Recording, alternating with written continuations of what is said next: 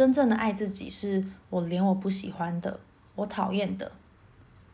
我很抗拒的自己，我都爱。那我觉得这才是，呃，最难跟最核心的部分。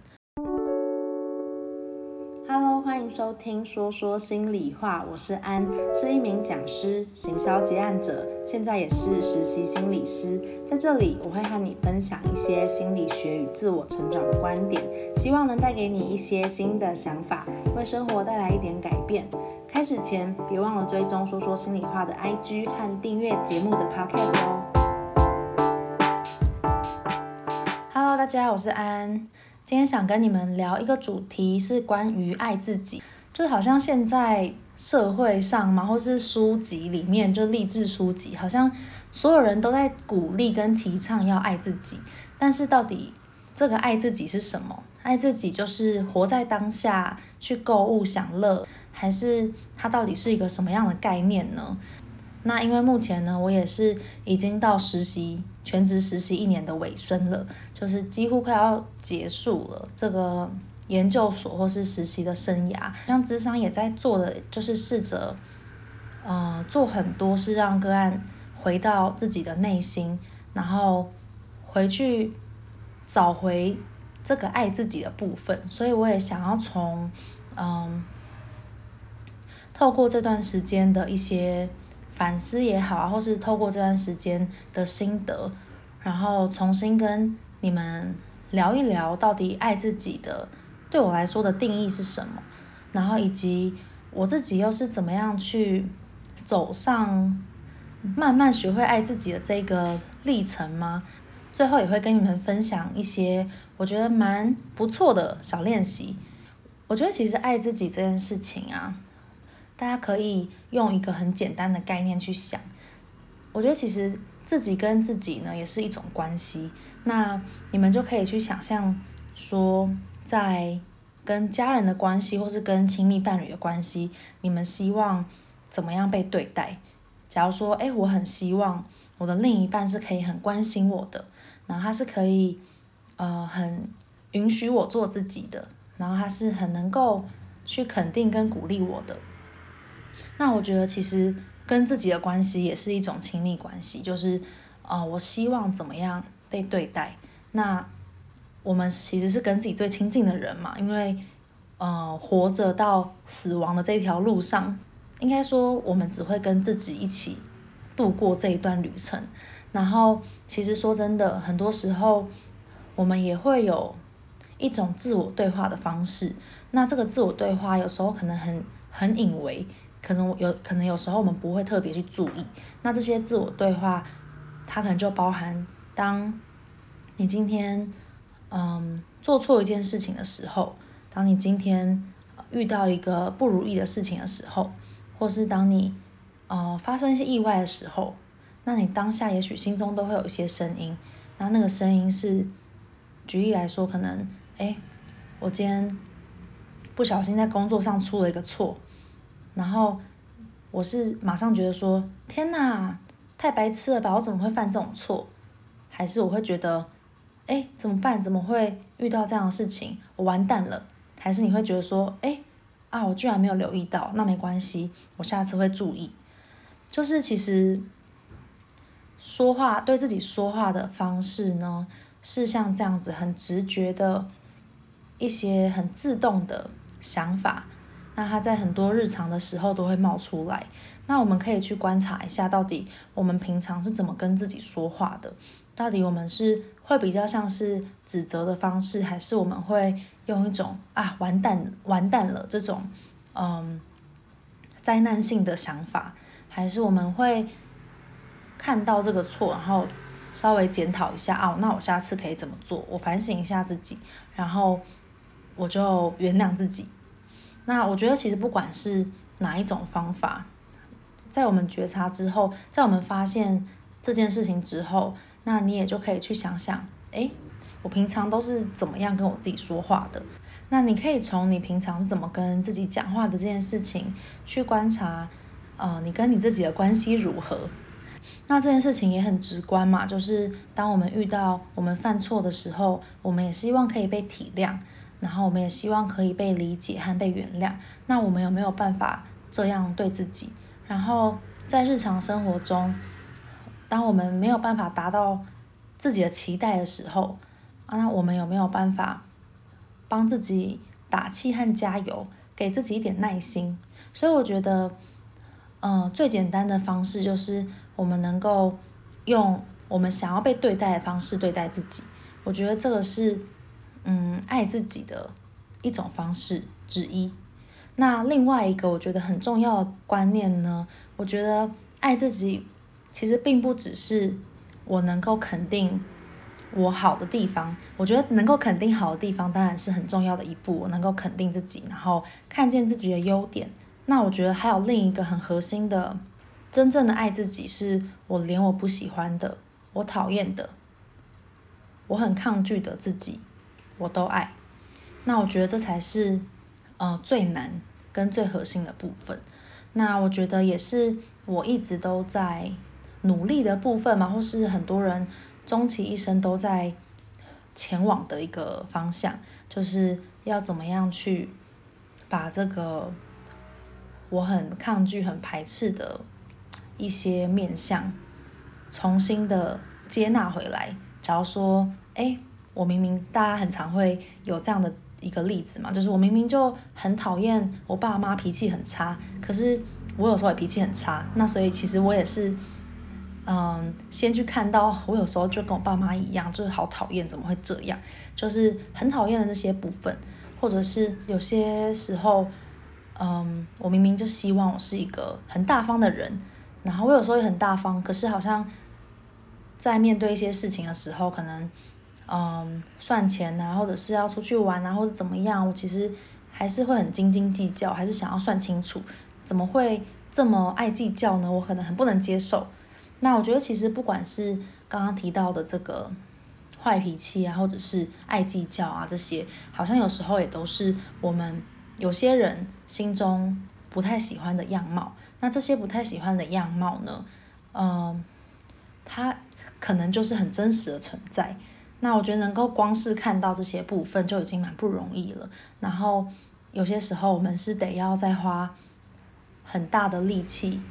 不去排斥跟讨厌这些部分。那我觉得这个就是对我来说爱自己很重要的一件事情。那我今天也想要跟你们分享一个相关的概念呢，叫做亲密跟自主。那亲密跟自主的概念就是，其实我们。每一个人呢，都会有与生俱来的亲密的需求，还有自主的需要。那亲密的需求其实就是人际相关的需求，可能我们会希望跟人维持一些好的关系，然后我们会希望在别人眼中是好的。那我们希望自己是一个能够被尊重啊、被爱、被喜欢，然后能够被理解。然后能够被支持等等的，就是我们在关系里面的一些需要。那这个自主的需求呢，其实就用白话文来说，其实就是做自己了。呃，我们真实的自己是什么样子的？然后我们真正的需要又是什么？然后我们这一些很真实的一些感受跟需求，能不能够嗯、有一个呈现或者是表达的可能？这个部分就会是。呃，很真实的自主的需要，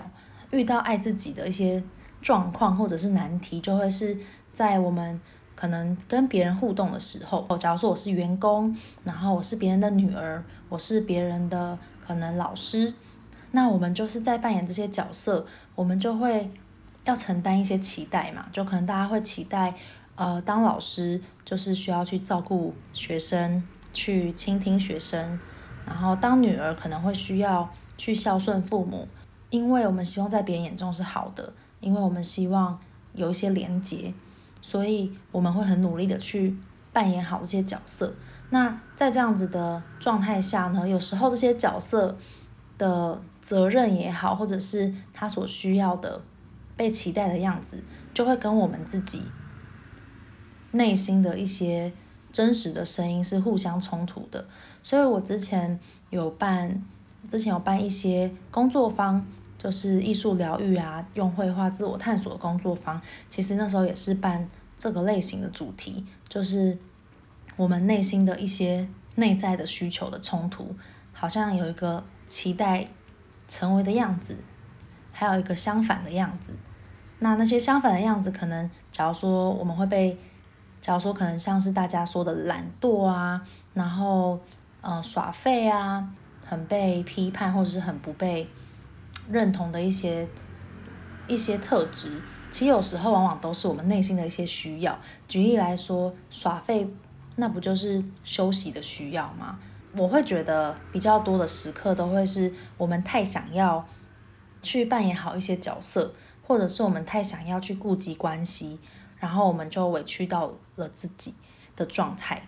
会变成那些比较容易去配合别人的人，比较容易去顺从，或者是比较以他人为主的那些人。那你说这些人他们没有自己的想法吗？或者是他们呃没有自己的感觉吗？没有自己的需要吗？我相信他们也有，但可能在。从小的过程中，他们不被允许去探索，或是拥有那些需求，或是被没有被鼓励，他们可以去为自己发声。所以，好像在那些成长的过程中，他们就会学习到说，哎，好像配合别人才是好的。也许是小时候，当他们呃按照爸妈说的话做一些事情的时候，爸妈才会称赞他们，才会鼓励他们，或者是。诶，当他们功课好，考到几分，你才能够出去玩，然后你才能够拥有你想要的东西，然后你才能够呃被肯定、被称赞，或是被奖励。所以这样也会让他慢慢养成了哦，那我可能会需要去配合别人，或是以别人为主。那这些时候我才能够是一个 O OK 的人，我才是一个好的人。所以大家也就不用觉得说，诶，为什么我现在没有办法很自信、很肯定自己，为什么我会没有那么喜欢自己？那我觉得这些东西都是一些可能行之有年的一个状态，然后也都会是一些我们会需要往内去探索的，或是好像去看看以前我们发生了什么事情，然后导致我们跟自己的关系现在没有那么好。就我相信每个人都希望能够爱自己。然后，所以我觉得不爱自己，好像也就只是，嗯，还不知道怎么去爱自己，或者是还不知道要怎么样好好的对待自己。那我觉得这些东西也都是来自于，可能他以前没有被好好对待过，所以他当然不知道，他没有这样子的一个参考标准啊。举例来说，好，我的假如说我的朋友小美好了，明明就已经拥有了大家都很羡慕的工作，然后。然后他的工作能力也被赞赏，然后读了很好很好的学校，然后他的整个社经地位就是被定义为人生胜利组的角色，但可能在他心里，他就觉得，哎，嗯，他也不是一个够好的人，然后他工作也还好，然后他其实也没有像大家说那么厉害，他很容易去放大自己做不好的地方，跟他没有达到的部分，然后好像那个追寻就又是一个永无止境的追寻，然后他可能也会。非常困难的去看见跟肯定他拥有的东西，他在小时候的经验里面也没有被肯定过，或是他也很少被鼓励过，然后好像他也不知道怎么样去看到自己的好，或是看到自己的价值，所以他好像可能就会需要一直不断的鞭策自己去追寻更多外在的成就，或是追寻更多他能够做好的地方。然后不断鞭策自己，不断做更多。可是，在这个做更多的过程里面，他也没有从中变得能够去肯定自己。所以，我觉得好像真正他需要的，也就是能够感受到成就感、跟满足、跟肯定自己、跟认同。但好像在他做的事情中，无论做再多，都没有办法得到。那我自己在看这样子的。一个状态的时候，也会觉得真的很辛苦，就是好像会一直陷在一个我是不是做到什么样的程度我就够好了，但好像那就有点像是一个，我不知道你们有没有听过吴刚伐桂，就是一个很古老的呃中秋节故事，就是那个伐桂，就是那个桂树砍砍砍砍砍，怎么样都就是砍不断，或者是那个玉兔捣药，就是那个药永远捣不完，就是他的工作就是一辈子都做不完呢。然后他好像做再多都没有办法得到那个想要的结果，我觉得好像就是一个很徒劳无功又一直循环的过程。然后我就觉得天呐，也太辛苦了吧，然后。我也会在想说，会不会这样的努力，其实就是这么努力的方向，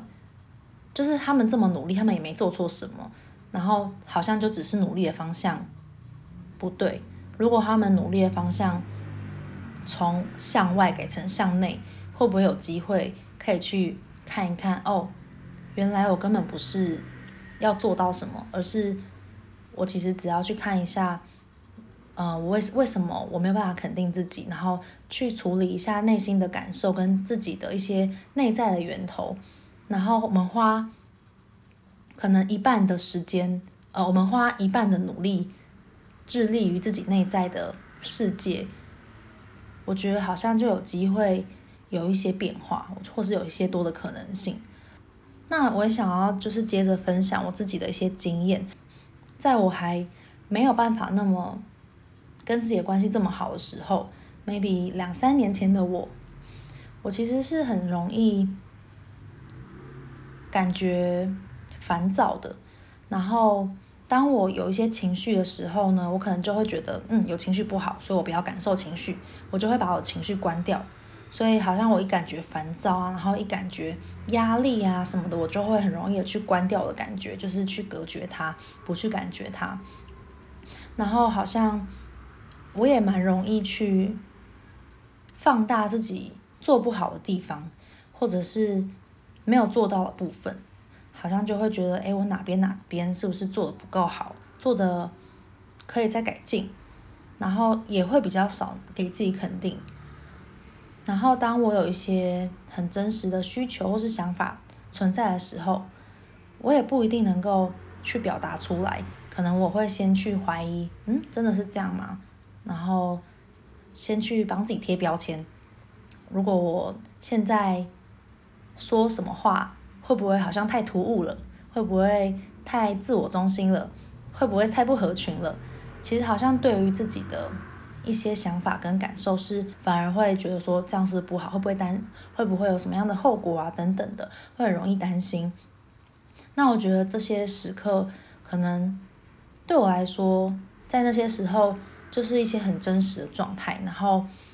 我觉得好像我也没有办法那么的所谓的做自己嘛，好像我也很努力的一直想要去追寻成为一个想要成为的样子。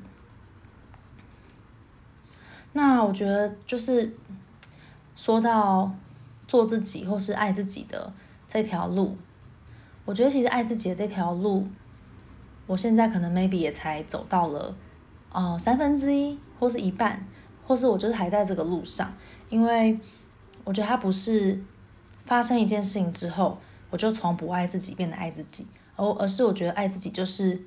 可能我们从零岁到一百岁，我们要学会把自己爱回来的一一个过程。那我们终身都在不断不断的去看见自己的很多不同的样貌，然后喜欢的不喜欢的，想要的不想要的，然后把。每一个部分的自己都慢慢接回来，我觉得好像是这样的一个过程。那我觉得很多事件都是，还有很多情绪，好像都是在提醒，哦，我到底真正的我想要的是什么，然后我需要的是什么。但我觉得就是真的也是透过在心理学不断的钻研嘛，或者是透过智商，然后我慢慢就发现，哦，原来我对待自己的方式是这样。然后，我觉得其实发现我们对自己不好，这是一个很重要的发现，就是发现这件事情才有机会去改善，然后是才有机会，哦，原来我之前都对我自己这么这么的严厉。那当然，这些严厉可能也是因为我们有期待，也是因为我们希望做得好。但有没有可能去找到一个平衡？就是每一件事情一定都有它的好跟坏，然后这个好跟坏之中。我们会变成现在的样子，一定都是因为这为我们带来某些价值，但是同时它也带来某些代价。那我们不用改变我们自己，成为一个彻底不一样的人，我们只是需要多具备另外一种能力。例如，就是已经太过严厉的人，我们只需要增加一个对自己温柔的能力。很太过随性的人，他也许只是需要一个能够。他可能反而就会需要这种严厉，或是自律，或是管理的能力。所以我觉得这个真的就会是每一个人都有每个人需要做的功课嘛，因为每个人特质都不一样，然后我们擅长的、不擅长的也都不一样。所以有没有办法去看到，然后了解自己，然后再开启去看说我们还可以再增加什么，让我们可以过得更舒服，或是更贴近。那我觉得这其实就会是爱自己的很核心的价值。最后呢，跟大家分享一个爱自己的小练习。其实我觉得爱自己可能不是只有一个小练习可以达到，我觉得很多的面向都可以通往这条路。那包括智商啊，包括可能阅读啊，或者是去听一些 podcast，然后看一些影片，然后跟自己说话的方式等等面向都可以带来蛮多的改变。今天就分享其中一个我觉得还不错的。原本好像出自于就是清理负能量的这种的这种很简单的四句话。那这四句话呢，就分别是谢谢、对不起、请原谅我，还有我爱你。那这四句话就是没有任何的顺序，它就叫做零极限清理。我自己在应用上面啦，就是之前有教大家就是做一些感恩日记嘛，对不对？然后那我觉得谢谢其实是可以可以是对有一些特定对象的。那它可以是一个很直觉的联想，就是不用那么刻意的，然后用脑袋的去思考，而是你就是去回到一种感觉，就是好像你去回想一下你这段时间，呃，其他人对你的一些好的地方，或是你有你有觉得蛮，嗯、呃，看到他人付出的部分，那你可能就可以去。用这个谢做用这个谢谢当做开头，可能诶，可能感谢呃，例例如像是感谢我的 partner，他在呃实习的阶段，可能提供我一些支持啊，或者是他可以帮助我一直看见我自己。然后可能很谢谢呃我身边的朋友，就是在即便我在外县市呢，他们有时候还是很关心我，或者是还是很愿意。透过电话或其他的方式跟我连接，然后也很谢谢可能我自己，那在这段时间里面，呃，不断的在找资源，然后去适应这个环境。就我刚刚在讲的过程，都是一个很自然而然，没有先拟好草稿讲出来的部分，就是我想到什么就讲什么。那我觉得讲出来之后呢，语言就是有力量的，它就可能会带动一些我们的感受。那、呃，我觉得就像刚刚这样的过程，可能是先从他人开始有一些感谢，然后最后其实会回到自己，就是这个谢谢、对不起、请原谅我、跟我爱你，都可以对自己说。然后我觉得这个对不起跟请原谅我，我觉得也是一个很，我觉得也算是一种很像是放手的练习吧。就是我们在生活中都有没有做的那么好的部分，或是没有这么。完美的时刻，犯错的地方，可是那做错就是做错啊，我们可以道歉嘛。我们因为我们有一些限制和我们还没有成长足够的地方，那如果我们因此不小心让自己让他人感受不好，或是造成了什么不好的结果，那并非我们的本意，但是我们也不希望这样发生。然后，但比起耿耿于怀，那。我也只能就是很真心诚意的认错跟道歉，然后请求原谅。那这件事情其实，在我们的心里就可以让它过去了。至于有没有被对方原谅，然后有没有真的获得一些改善或是改变，我觉得这件事情是很难，呃，从我们这边再多做什么的。所以我觉得这四句话是蛮。有力量的吧，就是当你可以真的看见，呃，你自己有一些限制，你有一些做不好的地方，并且承认它，然后，并且做你能做的，然后我觉得其实是可以我觉得在做这个练习的时候是可以激发蛮多感觉的，因为它算是清理嘛。清理的概念真的就是我们试着让一些不想要再占据我们心中这么大分量、这么有负担的东西，试着让这些东西就是离开，然后试着让我们可以接受一些比较正向的，或是比较轻松的、比较。快乐的，我们想要的，让我们舒服的东西进来。那我觉得这四句话呢，就是大家有空、有机会、有时间都可以试试看的小练习。然后，因为很久没有跟你们互动，我最近录音的频率又又比较下降。然后，如果你们听到这一集呢，有什么新的感受啊，或想法，或是在做这个练习之后有什么改变呢？我都很很希望你们可以有机会在。不管是我的 IG 的留言，或者是在 Apple Podcast 留言，让我知道。那有一些听众就很可爱，你们都会呃在 IG 留言给我，然后我也都会看，然后也会觉得蛮开心的。就是好像收听在收听的过程中，你们能够去触发你们有一些新的想法、新的感受，我都觉得很棒。然后很会觉得也是一个很大的动力，继续经营或是跟你们分享一些内容。好啊，那。就希望我们最终都可以一起慢慢的走向跟自己和解。天哪，这是什么老老套的结局？我不行不行，换一个好了。嗯，对，就总之就是希望我们